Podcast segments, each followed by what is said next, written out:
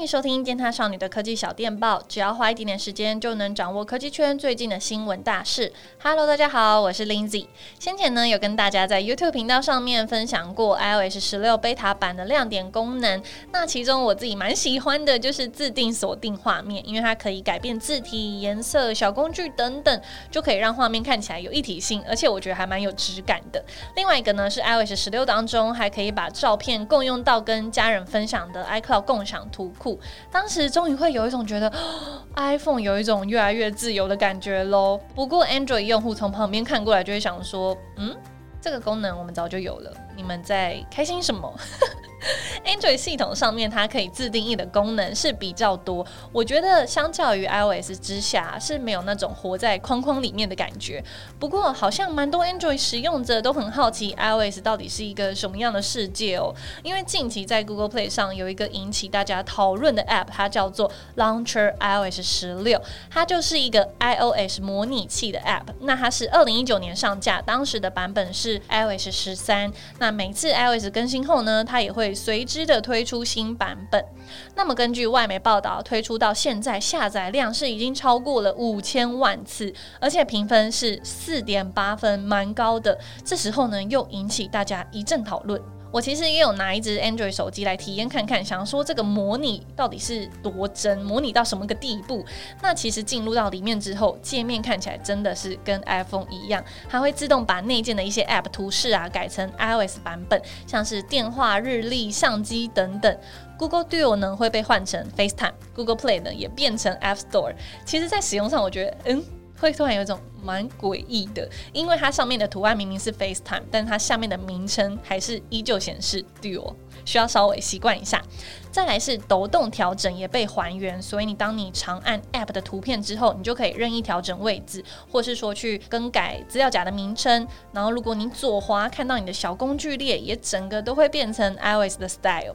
但是其实这个 App 并不是大家想象的这么方便啦，不是安装钮一按下去就整个大变身。有一些在 iOS 上面的特定功能，还是要额外的一个一个再去下载安装。它并不是把所有的功能都整合在这个 App 里面。所以使用上呢，我觉得是不太直觉，需要花很多时间，而且广告超爆多。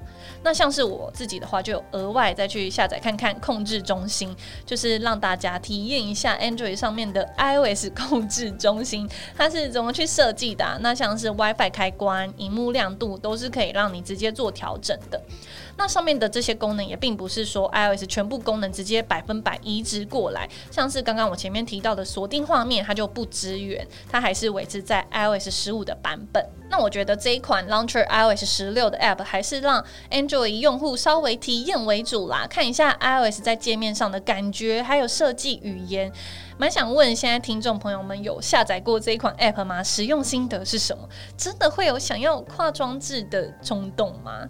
因为我看到蛮多人说什么，诶、欸，人在安卓，心在苹果。我是觉得没有啦，大家可能只是想要看一下对面的邻居长什么样子吧。那其实两大系统当然是有各自的拥护者，经常大家也是蛮激烈的在讨论。iOS 的 App Store 上如果出现 Android 十三的模拟器，搞不好下载率也会蛮高的哦。果果们也可以。稍微就是看一下，哎、那隔壁棚的在干嘛？我也蛮好奇，说，哎、欸，泰友们有没有特别好奇，就是 Android 手机上哪些功能或是 UI 界界面？就如果你一直以来都是 iOS 的用户，好，那既然提到这个主题，我也想跟大家分享一下我近期跨系统的心得。因为我自己主力机呢都是用 iPhone 十二，可是我在这两三个月开始跨系统使用，分别用了华硕还有三星的手机。我是那种连 Line 啊、SIM 卡都。换过去的那一种，我觉得是来到一个新的世界，并不排斥。那除了发现就是 Android 它功能很多，会比较复杂，需要一点学习时间之外，但是呢，我每次发现一个新可以用的功能，就是哦，居然可以这样，哦，居然可以那样。我自己是适应的蛮好的啦，就是哦，我可以继续用哦。那 Android 系统上面，我自己非常非常喜欢的功能，就是可以从荧幕的左侧或是右侧的边缘滑动一下，就可以做到返回。所以常常就是你单手用就好，不用呃另外一只的大拇哥又要上来点选返回的按键。再来，如果是三星的话，我想特别提一个，就是他们有主题商店。你就是可以把桌面呐、还有那些 icon，还有显示时间的地方都用得超可爱。它上面超多免费的可以下载。我觉得如果是女生拿到三星的手机，一定会花超多时间在设定，因为我本人就是这样。好，因为我自己跨系统适应的特别好，所以我就拆解了一下我的使用方式。首先，我觉得换机的时候，我身心灵都很健康，因为我完全没有要比较这两大系统的意思。再来呢，就是我还蛮喜欢用新东西，这很重要，因为有些人会觉得，嗯，要去适应啊，或是说要再去学习新的手势、快捷操作，很痛苦。但我我不会，因为我就是觉得，如果用了新东西，习惯了新系统，就可以花钱再买。就是别的手机，主要就是嗯嗯，可以多花钱。好，那我在用 iPhone 的时候，就有人问说，我很常用 3D Touch 嘛，为什么都不会不适应？那我就想了一下，哎、我在 iPhone 上面真的是没有什么在用 3D Touch，可能 Line 偷看讯息也比较少，我不知道，可能我朋友很少，也没有什么需要。要偷看来回复，就是要么就不看，要么就就打开来回，或是已读不回。我是觉得还好。那至于传档案的话，我自己都是会下载 Send Anywhere 做辅助。